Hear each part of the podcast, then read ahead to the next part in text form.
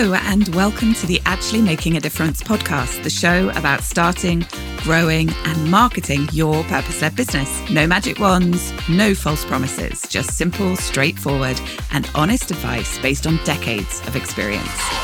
I'm your host, Sarah Price, and you are ready to actually make a difference. Welcome to this episode of the Actually Making a Difference podcast, the one stop shop you need to help you to get your impact business up, running, and growing. In this episode, we're going to be talking about self care for entrepreneurs. I cannot tell you the number of change makers I meet every day who are sacrificing their physical and mental health on the altar of making a difference. As an entrepreneur, you are already at a higher risk of burnout than almost any other group. Add the pressure to make a difference in the world to the mix, and, well, it's a self care disaster waiting to happen. And I get it. I really do. I've been there, burnt out, and got more than one t shirt. Hence this episode being released on the 1st of August to mark the fact that every year I take the whole month of August off and dedicate myself to self care and curiosity. Now, then, let's be clear. This episode is not going to include one of those six steps to self care success type systems. If you've been listening to this podcast for a while, you know that's not really my thing. Besides which, you're an individual and what works for me might not work for you. But in my experience, if you're a purpose led entrepreneur and you've either experienced burnout or you're on your way towards it, there are at least three core beliefs that you need to tackle. And simply bringing awareness to those beliefs is a great first step. So that's what we're doing in this episode. And if you take a look in the show notes, you'll see there's a guide that accompanies this episode that has some great journaling prompts to help you to work through these beliefs and mindset blocks. Okay, are you ready? We're going to start with a big one. Belief number one self care is selfish. You are passionate about what you do. It matters not only to you, but to the world.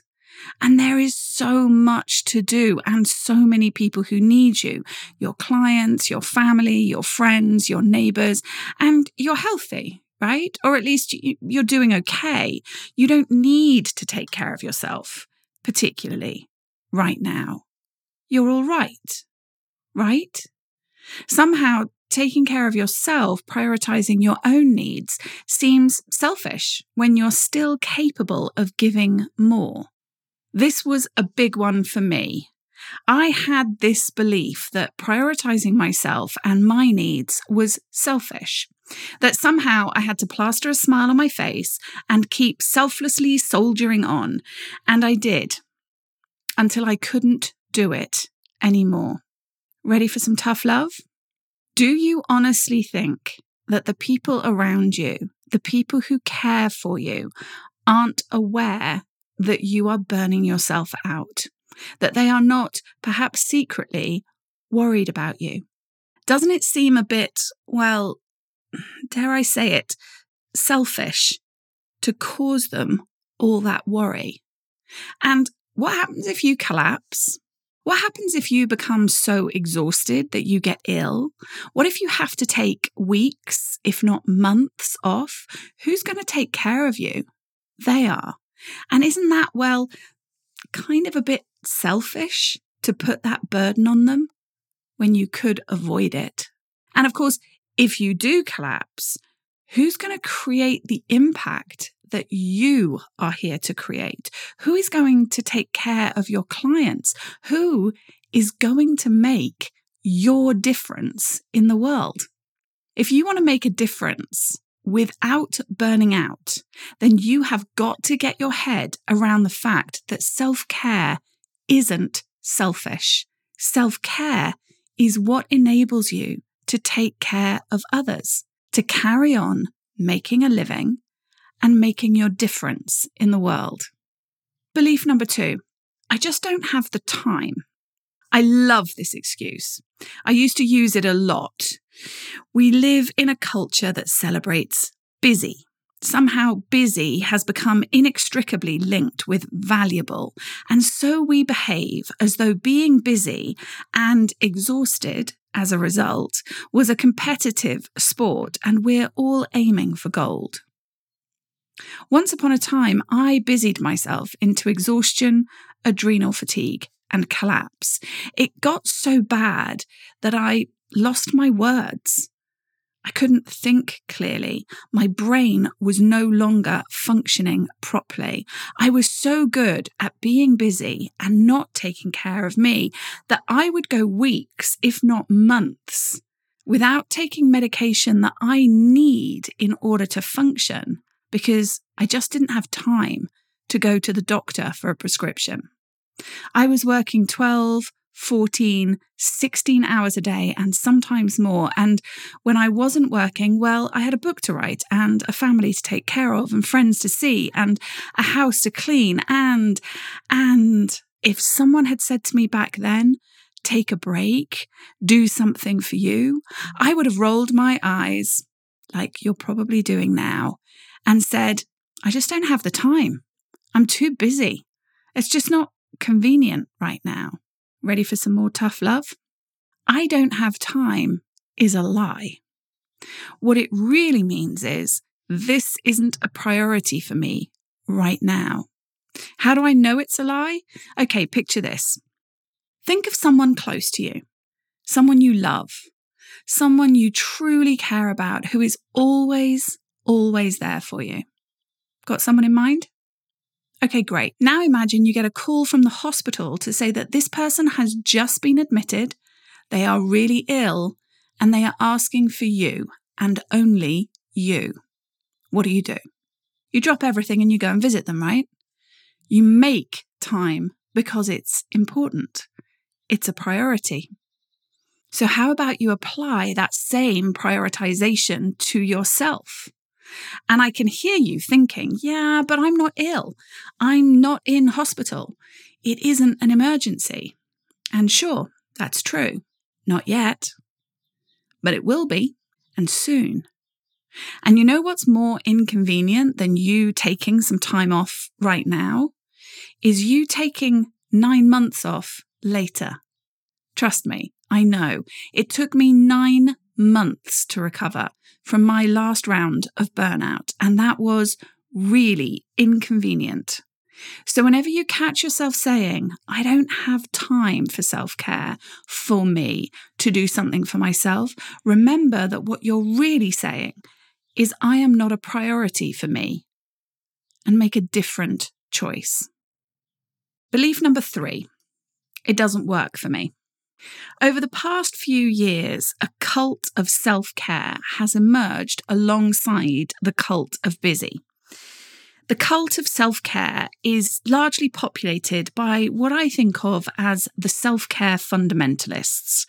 You know the ones meditation, mindfulness, daily journaling, yoga. If you're not au fait with your downward facing dog and you're not completing three sides of morning pages and chanting mantras for hours before sunrise, then according to the fundamentalists, you're just not trying hard enough.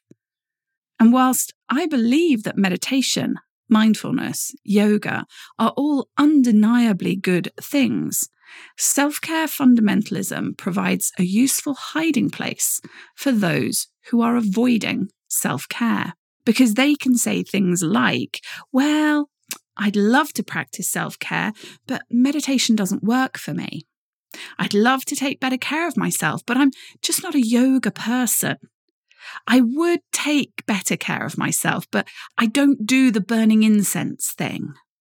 I spent years speaking to self care fundamentalists and reading their books because they all have books, right? And then trying to adapt my daily routine to incorporate their self care suggestion. You name it, I tried it.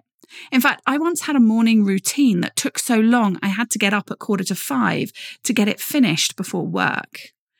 And when I inevitably failed to maintain my new self care habit, it would become another thing on the list. I'd love to take better care of myself, but insert self care discipline doesn't work for me. And it would become another thing for me to beat myself up about. Here's my take on it now self care isn't the same for everyone. Start by knowing who you are and being honest with yourself about what will work for you. I would love to be a morning person, but I'm not. I'm a night owl. I'm also an all or nothing person, so I'm either working or I'm resting. And I'm more likely to fly to the moon than to do a Pilates class. But here's what works for me I go to bed late, but I get a minimum of seven hours sleep a night, except at the moment because I have insomnia. Anyone has any suggestions for tackling that? I, they would be gratefully received. Anyway, I take at least eight, usually 10 weeks off every year, including the whole of August, when I often go on a retreat. I take a long weekend off every month, and I refuse to work at all, not even looking at my emails, on at least one day of the week during the rest of the month. I plan in rest days after any big event, any launch or workshop, and I walk by the sea every chance I get. And I meditate when I feel the need. This approach probably won't work for you because it's my approach.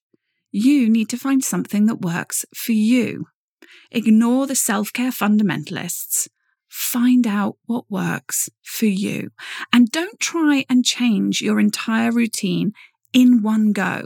Start with one thing, the thing that will make everything else easier. For me, that was sleep. When I had that sorted out, which I did used to have sorted out, it was much easier to tackle everything else. And I still struggle, especially when I have insomnia. I don't get it right all of the time, but I'm doing better now than I ever did when I was following some fundamentalist's prescription. Do any of those self care beliefs sound familiar to you? Self care is selfish. You don't have time. XYZ doesn't work for you. Yeah? Then take a look at the Self Care for Entrepreneurs Guide. The link is in the show notes. And do the journaling exercises recommended there. And keep an eye out for an email with some more ideas, some more tips, and some more insights. Because it's time and you are ready to actually make a difference. Thank you for listening to the Actually Making a Difference podcast with me, Sarah Price. Come and join a community of purpose in our free and friendly Actually Making a Difference Facebook group. Because now that you're part of my world, you need never feel alone on this entrepreneurial journey, and you will always be welcome.